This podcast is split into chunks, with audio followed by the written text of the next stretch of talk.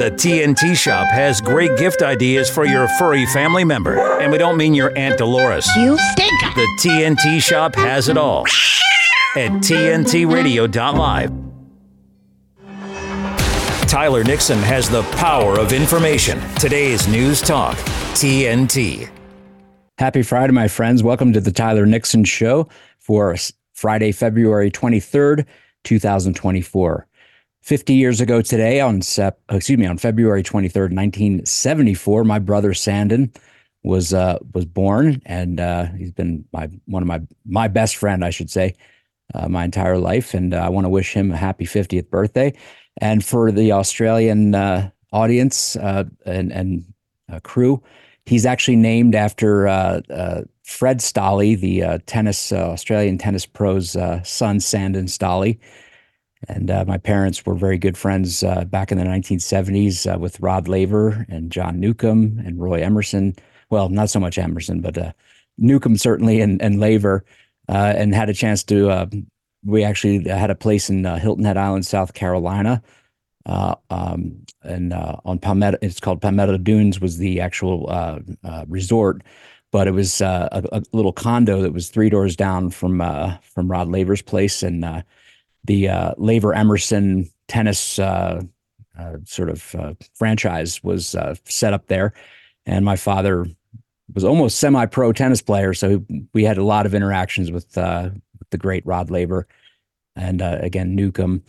and actually, Rod Laver came to our house in Wilmington, Delaware. Um, my dad had a bet with Howdy Giles, another a fellow dentist, um, or Giles might have been a doctor, not a dentist, but um, it was sort of a bet as to who which which of the two could get their their favorite pro uh, uh, sports you know player who's a friend of theirs to the uh, to their house first. And um, in the case of uh, uh, Howdy Giles, his his good friend was uh, Jack Nicklaus, and my dad's good friend was Rod Laver. And of course, my dad won that bet. Laver came to the house, and it was a it was a great time. Um, and I, we have a special fondness for Australia and uh, in my family, obviously, and great pictures, uh, which uh, some someday soon here on uh, one of the Tyler Nixon shows I'll share with the audience. But I wanted to wish my brother, uh, a great man, a good man, who I uh, I hope to have on the show here someday, a happy 50th birthday. So it has been quite the week. CPAC is underway right now in just just uh, south of Washington, D.C. in Maryland, uh, really probably the premier annual gathering, uh, the, the powerhouse networking event for um, for conservatives, for many libertarians, for obviously MAGA folks. Um, it is uh, really, really the place to be uh, for this uh, for basically Wednesday through Saturday. President Trump is going to be speaking there to cap off the conference tomorrow, I believe at noon, which uh, coincides with the South Carolina primary, which I believe he will uh, trounce uh, Nikki Haley, the former governor of South Carolina, and uh, will, will, be probably an embarrassing rout for her in her own state. but I think with the people behind her, the never Trumpers, and the money flowing in whatever their end game is, it doesn't seem that she'll be dropping out even if she loses her, her own state, which uh, kind of gives you a sense of the arrogance of power of people who back uh, the Nikki Haley's of the world, where the popular uh, support, popular consent doesn't really doesn't really mean anything to them. They're gonna they're gonna continue forward, uh, seeking that power, putting themselves themselves in the mix, regardless of uh, how many spankings or smackdowns they get from uh, from the uh, citizens, you know, from the electorate, uh, who are obviously minor, you know, just a sort of a speed bump in the in the uh, path in the quest for uh, power.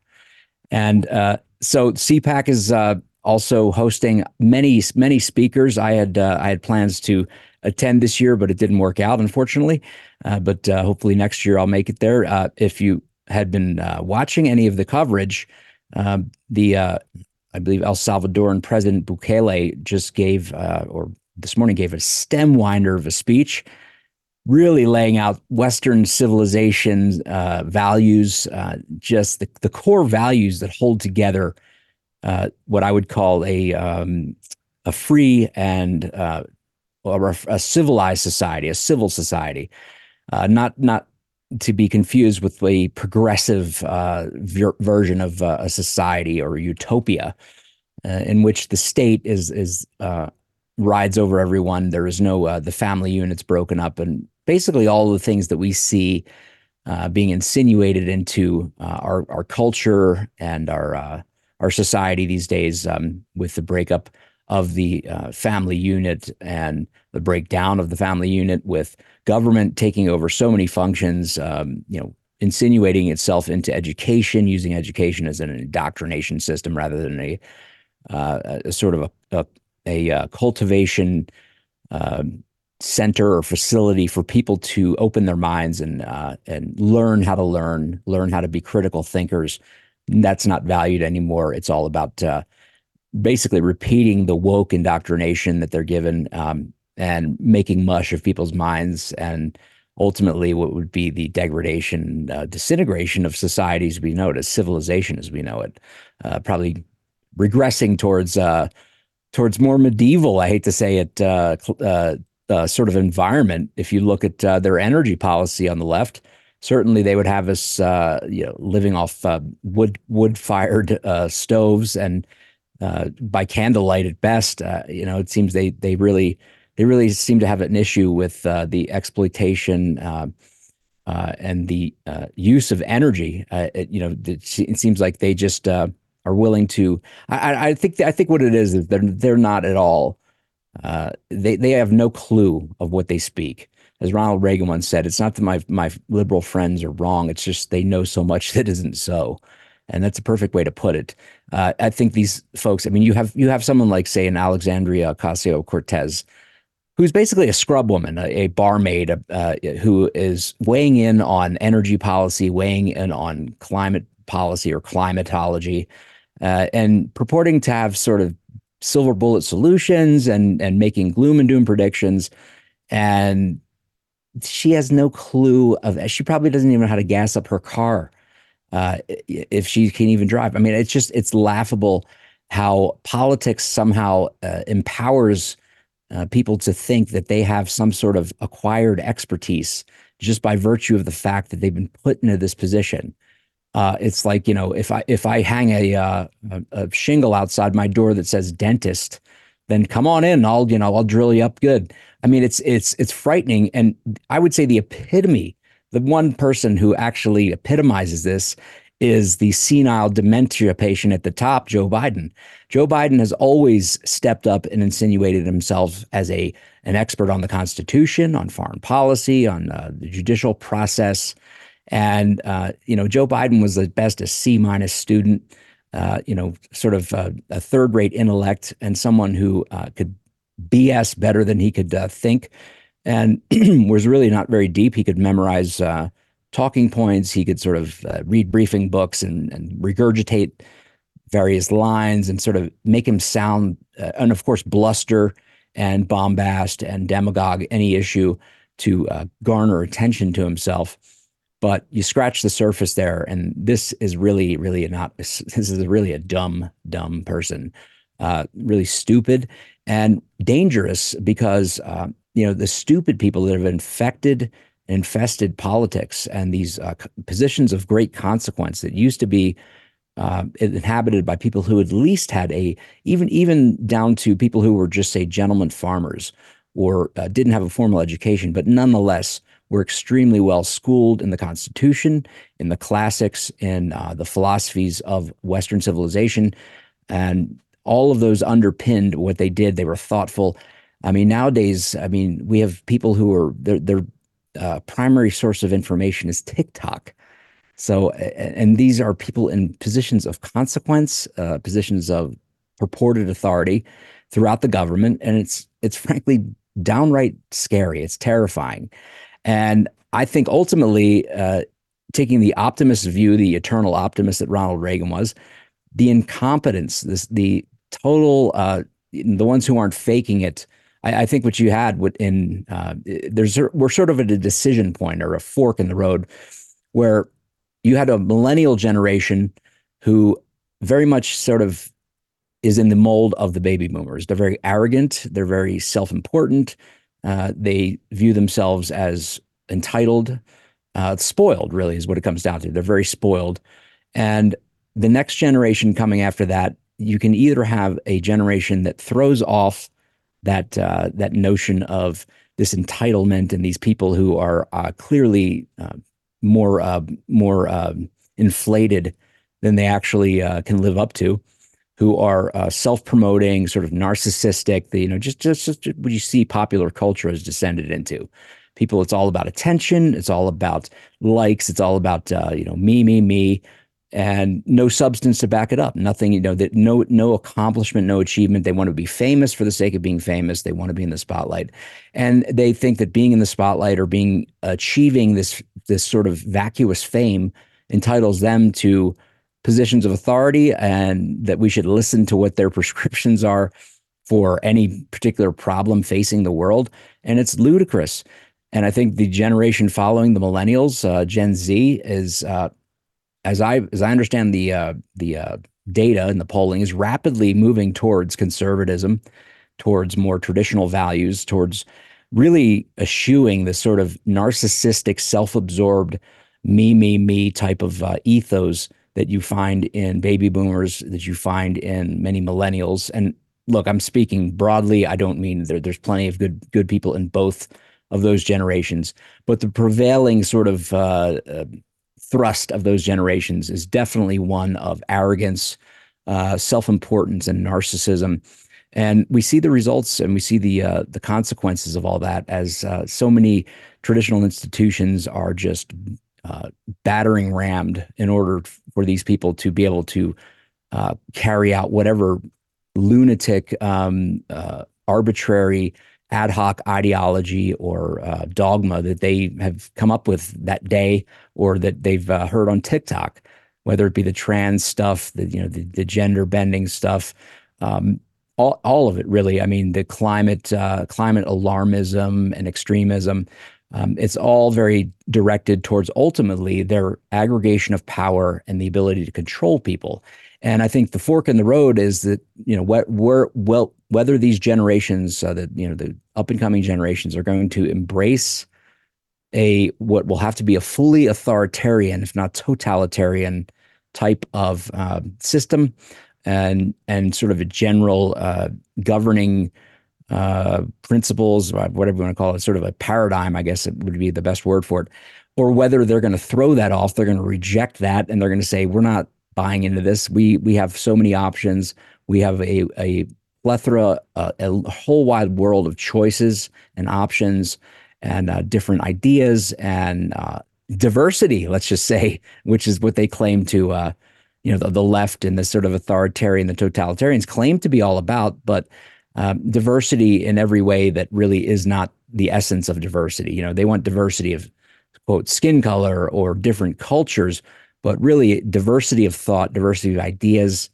That's where it's at, and um, I, I, think Gen Z and the following generations. It's I, I analogize this sometimes to the uh, the healthcare debate that we hear uh, for example, you hear Bernie Sanders and other uh, socialists talk about single payer. We would need single payer healthcare. We need to we need to consolidate this and run it through one massive bureaucracy. They don't say massive, but one bureaucracy, one uh, government uh, government agency or bureau that'll take care of all this. That'll make sure that everybody gets the healthcare they need. Uh, and you know, we're entering an age in which you have literally unlimited numbers of options in terms of think think of the internet. I mean, there's probably what billions of websites at this point, billions of different uh, ideas. Everybody can differentiate and individuate themselves uh, in this internet age um, and tailor everything that they interact with to, to their preferences, to what suits them, to what best serves their needs.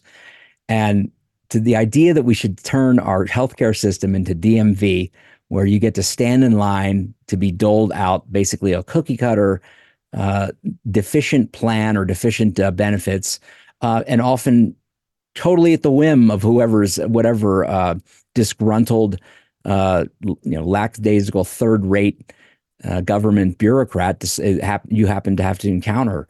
And um, I, I, just have hope that there's too many options. There's too many uh, possibilities. People uh, have been awakened. You know, it used to be you have to go to without the internet, I mean, you, you were limited to what you could read in a library, which you could read in newspapers and magazines. Now it's literally just unlimited what the information uh, people can access. I think there might have been a glut and an overload initially uh, in the in say these first few decades of the internet's uh, uh, ubiquitous its proliferation.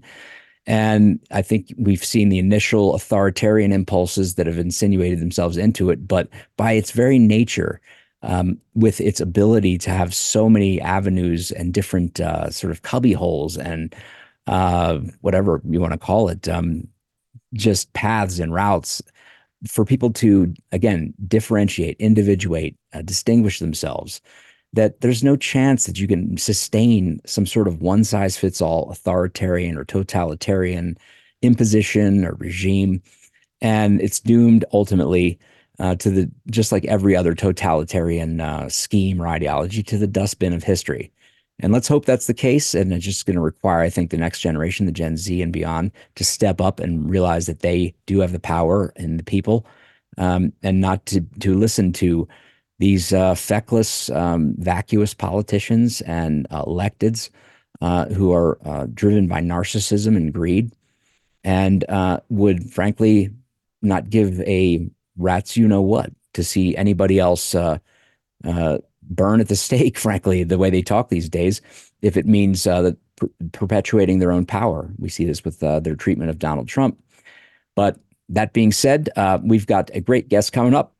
Manila Chan is a uh, in, an independent journalist who I've come to know. Uh, very interesting lady, and uh, we're going to have a great little conversation to wind out the week on the Tyler Nixon Show. You're watching today's news talk, lighting the fuse of freedom.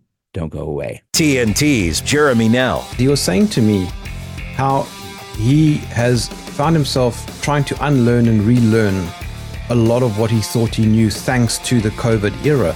And that's precisely echoing what I've been saying. And I su- suppose millions of people have been saying that. Isn't that remarkable? You know, Second World War was obviously a major societal event and, in global event, etc.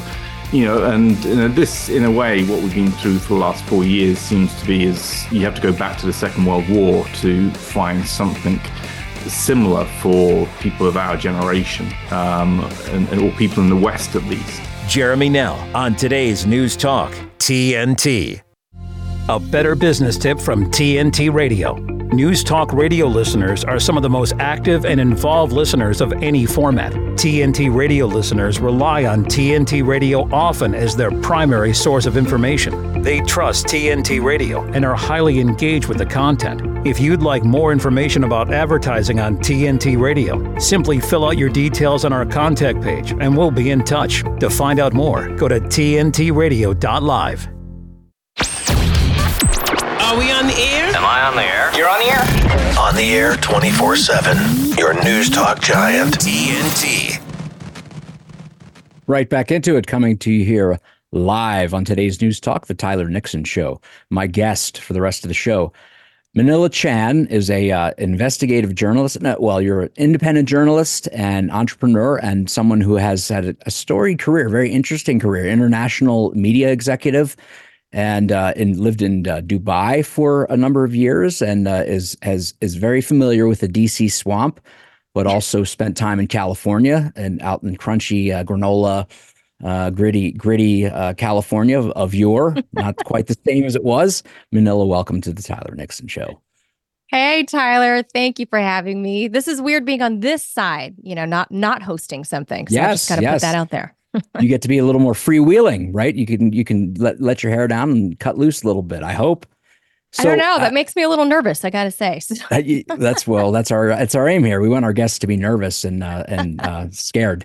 Um, no, but seriously. Uh, so just quick uh, run down your background uh, in journalism and uh, your you know education, just uh, so the audience knows uh, where you're coming from. Uh, so I was I was born and raised in California, the first American born um, in my entire family and my entire lineage, um, immigrants from Laos, and before that, immigrants from China. Um, so, and and immigrated the quote unquote proper way, might I add. They waited in refugee camps, and you know, the, during the the communist onslaught, as well as the the uh, CIA secret bombing campaign in Laos in the 60s and 70s. They waited their turn, legitimate got legitimate refugees if there ever Yes. were any fleeing communism i mean real Yes. honest to god communism Yes, and as well as so if communism wasn't enough, as well as the secret bombings that continued for almost a decade. So they had two reasons to flee, and so they found their way um, by sponsorship of the Catholic Church into California, and out comes Manila, uh, the very first American born in the entire entire family. So there's a whole, you know, uh, load. I, I'm I'm I'm a load bearing column in my family. You know, there's uh, all the kids looked up to me. You know, I'm I'm the one that everyone had to use as an example, which was yeah, How that's many not kids? pressure. Well, not just me and my brother, but then my mom was one of seven. So there's oh gosh and, wow and she's an, an older kid so a lot of younger cousins so everyone's like she's got to do good you got i mean you add the normal asian pressures right of like asian parenting and Right. then you add the whole first american in the family um, so i had a lot riding on my back but unfortunately for them i did not grow up to become a doctor or a lawyer or you know some uh, import export business entrepreneur i grew up to be a journalist that's what i wanted to do my whole life. Um, and the you know the, from the first time I saw I guess Connie Chung's face on TV and went wow that's a lady that looked like me the one lady that was on TV. Then I admired Barbara Walters you know going to sit with Fidel Castro and the old new the news of of yesteryear. that's not the news yes. anymore. Went to college, born and raised in California, so everything was there in California, where actually President Nixon grew up uh, in Whittier, Whittier, California. that's where you grew up Yeah, born and raised. wow okay I, I didn't i did not know that that's excellent Yeah. So, you know, I, before long, um, because it is Hollywood, I will say that the powers that be, or maybe because, you know, thanks to Wayne's World circa 1994, by the time I, you know, got to high school, you know, people, you know, the, the whole Asian lady thing that I won't get into that because I don't think it's that kind of show, Tyler. But um, hey we, no we're, we're lighting the fuse for freedom up in here so you know you, you you you let it let it rip it's friday uh we're having fun with it true. so it's true. go But go I, I for it will I, I mean really when because because of Wayne's World, I know this is a goofy a goofy thing to to bring up, but you know, before like I said, there was Connie Chung and then there was nobody else, right, in in media that looked like me. And then Tia Carrera came on the scene um in for Hollywood. I mean, one side is journalism, the other side is Hollywood. And Yeah. then there's for sure Tia Carrera, she kicked down the the doors for all Asian women, I would say, in in mainstream and Hollywood media. Um, and then, you know, by the time I, I wrapped up high school in the '90s, and I wanted to go into journalism, there were there were opportunities that laid ahead. I thought for people that looked like me, uh, thanks to those two, I would say, you know, powerful women.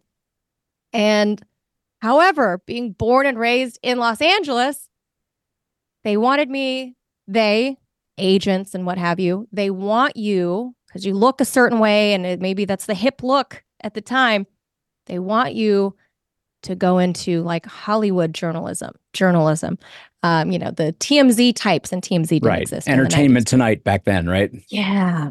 Yeah. And i that's just not what i wanted to do. When i was in college i thought i was going to jump out of airplanes into somalia right and Huh. just that's what i thought i was going to do tyler i didn't think i was going to you know grow that's up to be in almost my what, almost what i was actually doing but Yeah, exactly. Yeah. exactly. you didn't let me tell you you didn't miss anything manila i think Well, you, you made mean- you made wise choices I, I don't know. I've, I've made some choices. Uh, I never got to jump out of planes. Uh, I, and never too late. You know, uh, uh, I've, I've got Some- reason to stay alive now. Okay yeah some people would call us crazy for jumping out of a perfectly good aircraft but uh i digress that that is exactly it. So now I've settled on Washington D.C.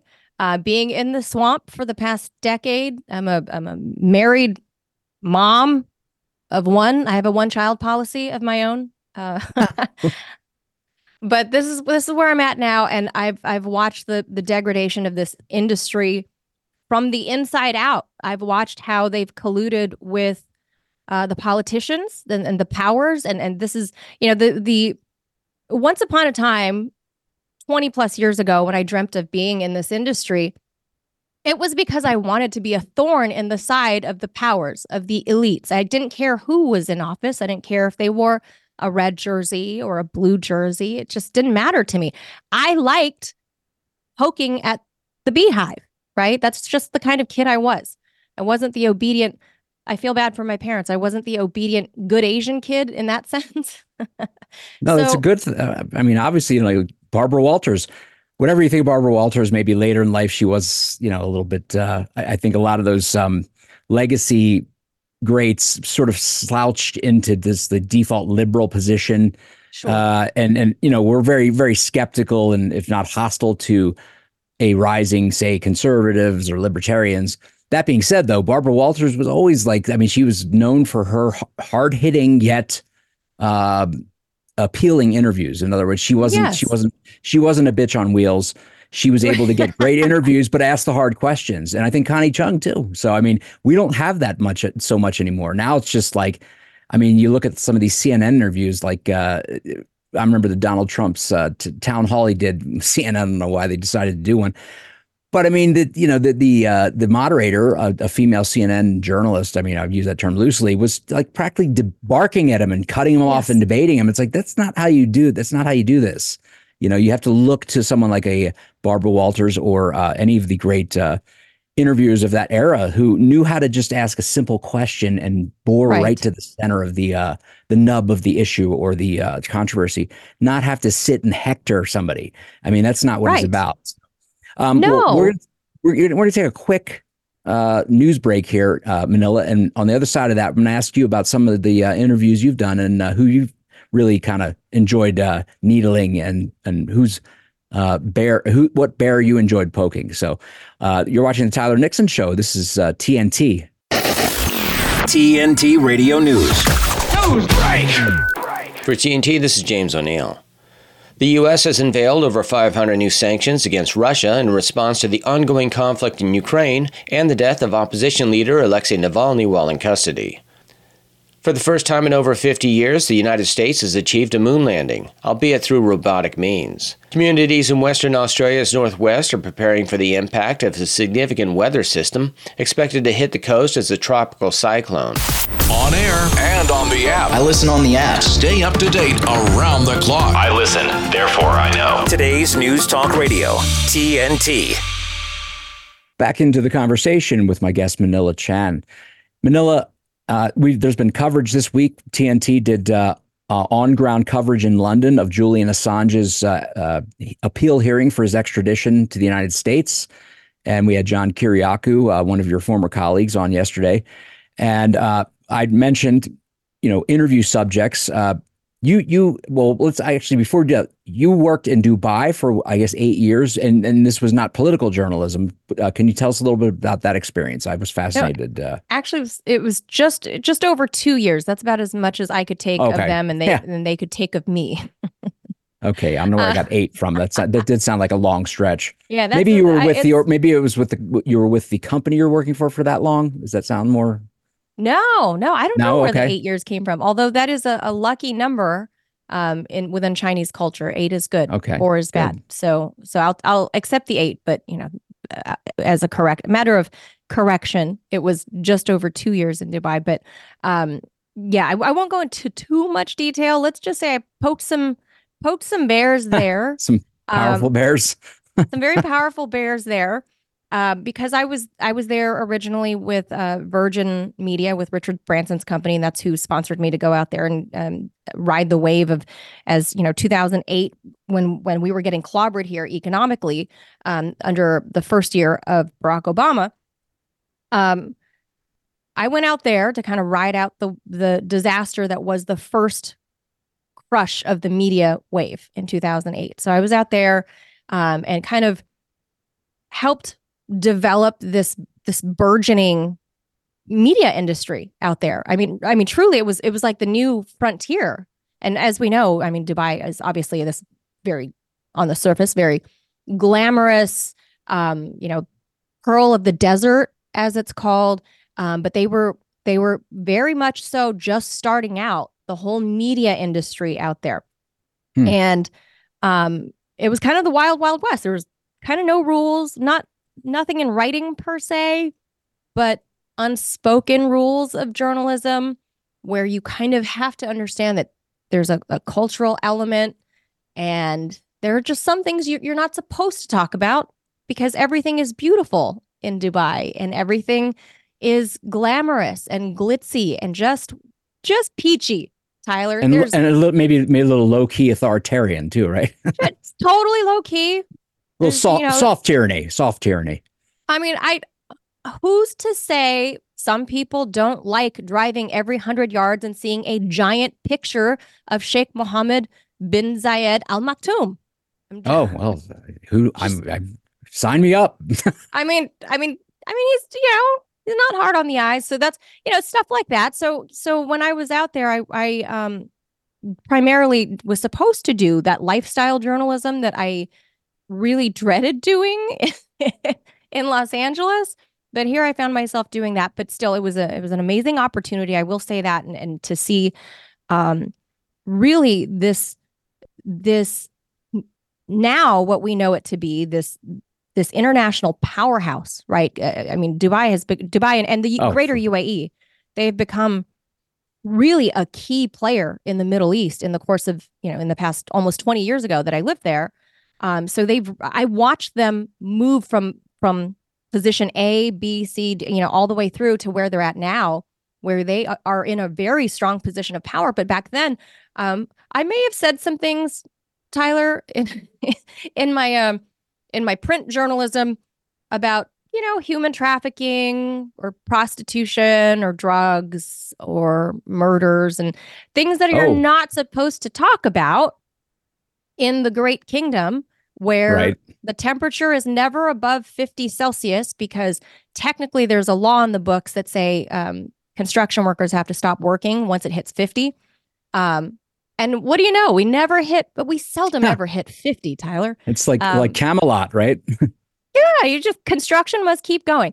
But the law says if it hit 50, um, construction must halt because, and I'm not saying there were, but I'm, I'm saying because there were never any construction workers from Bangladesh that ever fell Drop off of dead. buildings. Yeah. Yeah, because of From heat, heat exhaustion. Right, right. I- Gosh. I'm, I'm saying, you know, that never happened. No, no, I'm sure. It's it was a it was a dream. It was a fiction. Uh, you know, it's I- fun. I, it- was it's writing. very. I, I was writing fiction. I find it very interesting. Uh, you know, they they are at least look. I mean, I think all of every Arab uh, culture, society, nation, they there is a uh, very much um, hierarchy and like you said, rules there are unspoken. I mean, it's you know, it's cultural traditions. It's I mean, let's face it, women are not exactly uh, respected as equal equals in that in that culture in that society. And but nevertheless, it I think it's an example of what is possible for a society or, or a culture or a country that has that amount of wealth um, and can but but at the same time doesn't have uh, the sort of internecine necessarily um, say like Islamic fundamentalist sects warring with each other. They don't have necessarily uh, you know uh, maybe regional designs or uh, any sort of dictatorial impulses that are that are over the top. They obviously just want to live in an opulent and create a gleaming, uh, glistening, uh, Right. amazing you know place uh, on on the on the face of the planet.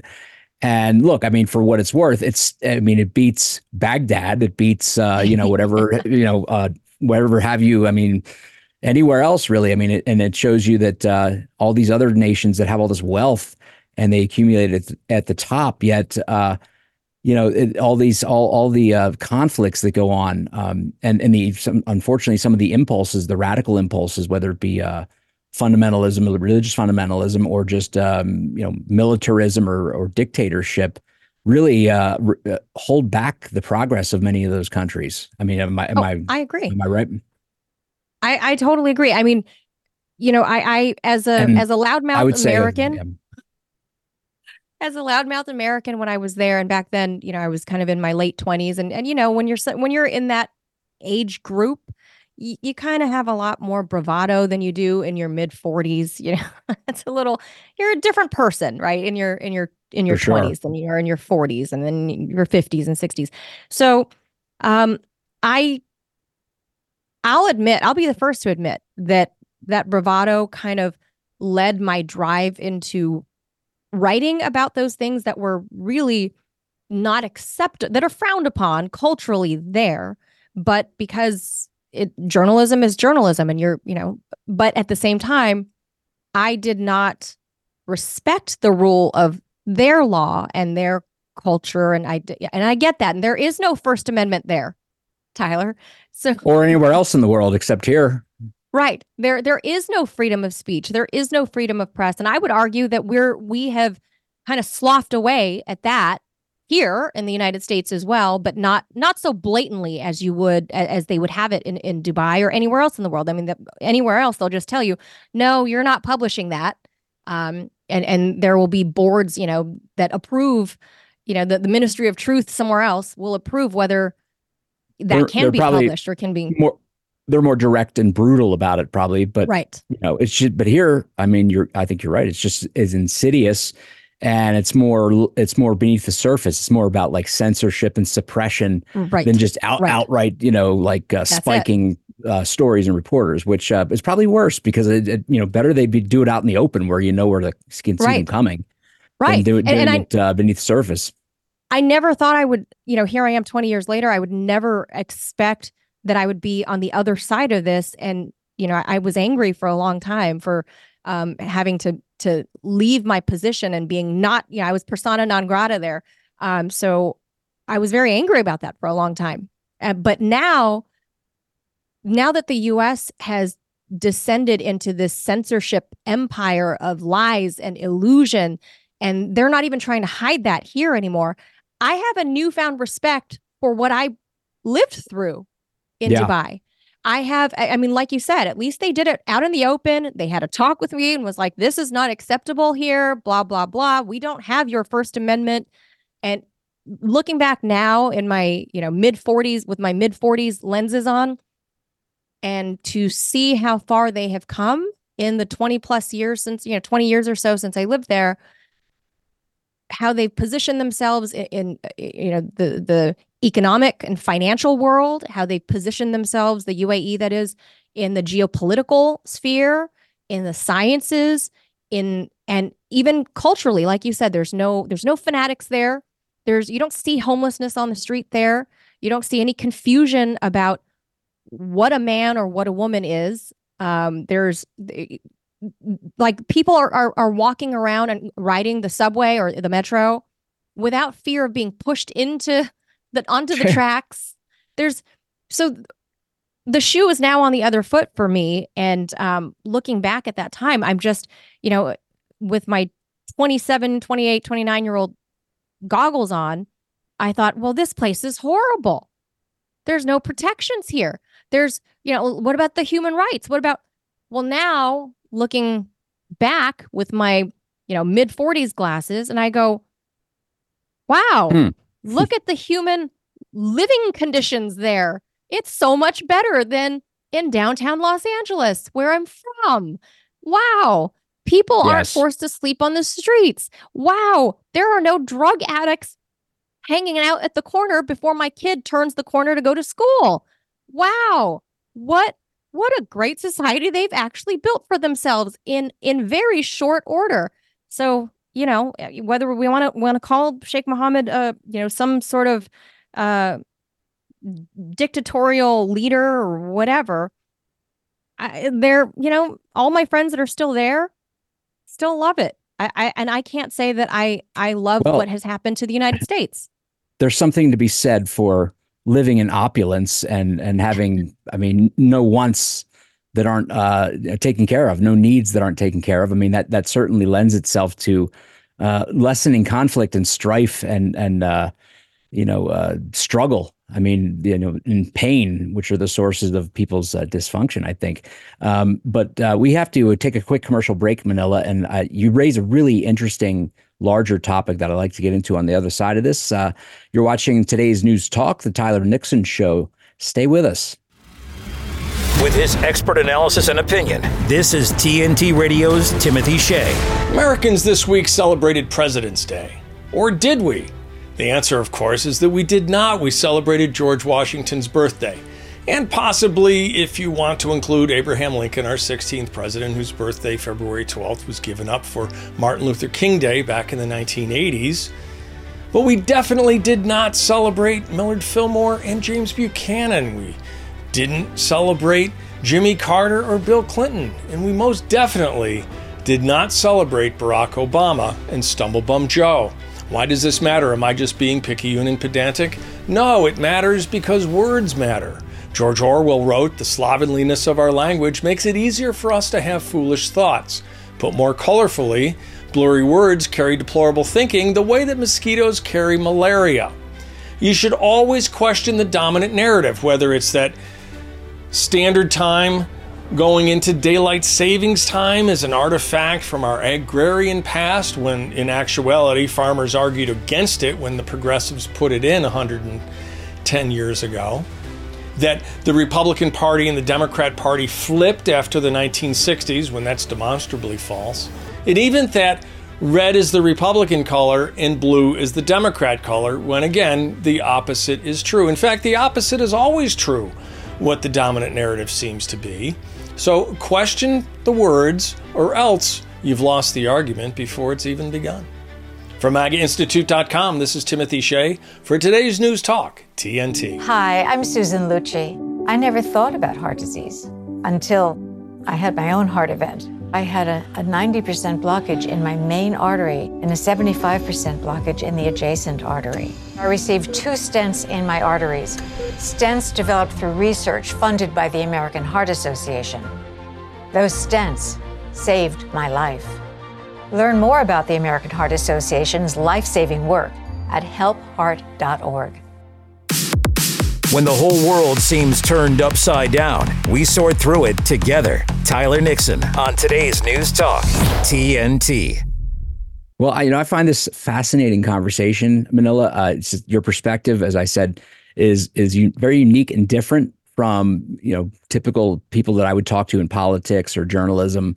Um, and you sort of you alluded to the the shift from your 20s now now let me get something clear. You, you obviously resisted in your journalistic uh, efforts being uh, directed suppressed censored whatever have you or having to be uh, constrained. Now were you were you personally like that way in your meaning like in your interactions with people? Were you also sort of like a re- rebellious defiant type of person? Or was that just strictly limited to your professional uh, you know professional pursuits? No i think that's just the kid my poor parents were were dealt. So, i mean okay so I was a, so good, you, I was a good were, student. yeah. i was a good student but on the flip side i was also the kid that was like hey you want to smoke this cigarette? Yeah yeah rebel rebellious right you know? Yes. And i look let's face it i mean i i i totally am a kindred spirit in that and i think that's that's that's the people who you know, strive and succeed or or you know definitely go for the gold are the rebels are the people who are not just the cookie cutter like do as you know right. polishing the teacher's apple and Totally. sometimes some, some some of us fail miserably and end up you know in a bad way but others have great success i mean like elon musk is an example i mean i'm sure he was a pretty rebellious guy uh, in terms of uh, you know just his, anybody who, who wants to strike out on their own and be independent those are the people that we need uh, to be prominent in the world because they they inspire the desire to be free, the desire to be independent, the desire for distinction, uh, to, you know, individuation, which is the opposite, obviously, of collectivism and this, you know, one size fits all. Let's just mash everybody. They're all we're all just, uh, you know, basically fungible goods in in in the larger uh, sort of global markets. You know, as, as like say maybe the WEF and these uh, global fascist. Um, you know futurists as they call themselves would have would have human beings you know we could just be like uh you know stamped with barcodes and that's that's about Yes. as uh, as individual as you're ever going to get but um thomas jefferson i believe said i would rather suffer the uh the uh problems attendant to uh, too much liberty than that uh, uh, that would suffer or you would suffer from too little or too li- uh, less liberty basically. And i've just totally mangled that quote. Um, I'll, I'll get it i'll look it up and get it right next time. But basically he's saying i'd rather you know deal with uh, chaos, the chaos of of you know uh, maximum freedom than the orderly uh, constraints of being you know tyrannized or being controlled and not having true liberty, whether it be in, of thought or movement or whatever. And you know, you just I think you perfectly touched on the tension where you know at the beginning you're in your 20s you're like oh this is awful but then you realize that okay there are some you know if you don't have ordered liberty if you don't have responsible liberty then you get unfortunately what we're swinging to which is like almost like hedonism uh, and li- rather than liber- libertarian or liberty it's libertine it's just total degeneracy right. you know homeless i mean whatever anything goes you know, decriminalizing theft. I mean, just all the craziness that we see that just completely erodes a culture because nobody cares anymore. And who who wants to, you know, generally it's like, oh, well, it's somebody else's problem.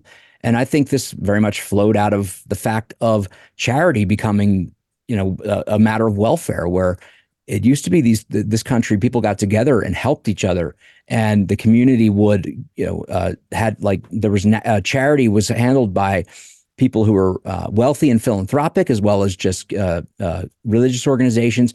And when the government took it over, when Lyndon Johnson said, you know, he wanted basically, for lack of a better term, I'll have those you know what's voting Democratic for the next 200 years by having them on this welfare, Uncle Sugar's welfare plantation. It's it's led to this inevitable degradation that we see, especially in the cities. And um, you know, I, I you mentioned obviously like, hey, it'd be nice to live in a uh, uh, a place that doesn't have all these problems. But you know, where do you see where do you see us striking a balance? Because we don't want to be obviously the totally well, we're really not. I mean, unfortunately, we have, we have the worst of both worlds. We have the big government leviathan and all the problems of of a sort of libertine, hedonistic, degenerate society. Where how how can we strike a balance? Where's the solution, Manila? In thirty oh, seconds. No, God, I really don't have that answer. All I know is I I I don't want our country to turn into this quasi authoritarian with, you know, polish on it as as the UAE or Dubai, although they have a lot of like I said a lot of great qualities of, of qualities of life that I can I can point to and go, "Hey, how come we don't have that?" Yeah. But, great to visit, you know, right? Right, great to visit, but uh, you know, it, for some people maybe that fits for their lifestyle. Great, good on them. Um, for me, for the for us here, we're born in the USA, raised in the USA, and and this is where I plan on on living and dying and fighting for the freedoms that my family waited in line for years at the refugee camp. I don't want that to be for me. I don't want that to to go in vain, right? That they they suffered so that I could be here to be the first kid, the first American.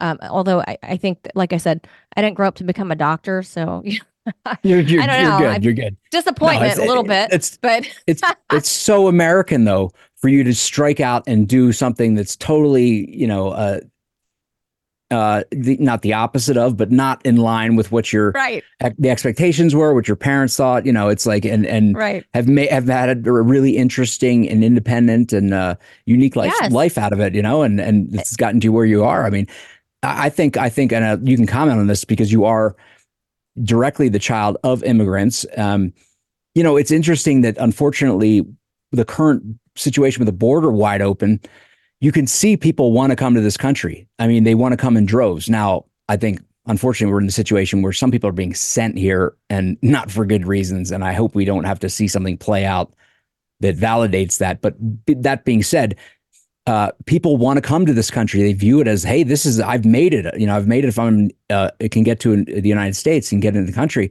The problem is that leaving the border wide open is going to uh, eventually, if we keep doing, keep going down this path, ensure that America is no longer the place that people want to come and will be have been uh, uh, completely de- degenerated and downgraded uh, and you know undermined, subverted uh, I mean, what do you? Are, I imagine you're probably like most legal immigrants or, or uh, you know, children of legal immigrants are totally against this wide open uh, con- invasion. Really, is what it is. I mean, what do you? You know, you're uh, you you see it. You see what do you see happening here? I mean, is this a concerted plot? Is it just negligence? What's what gives?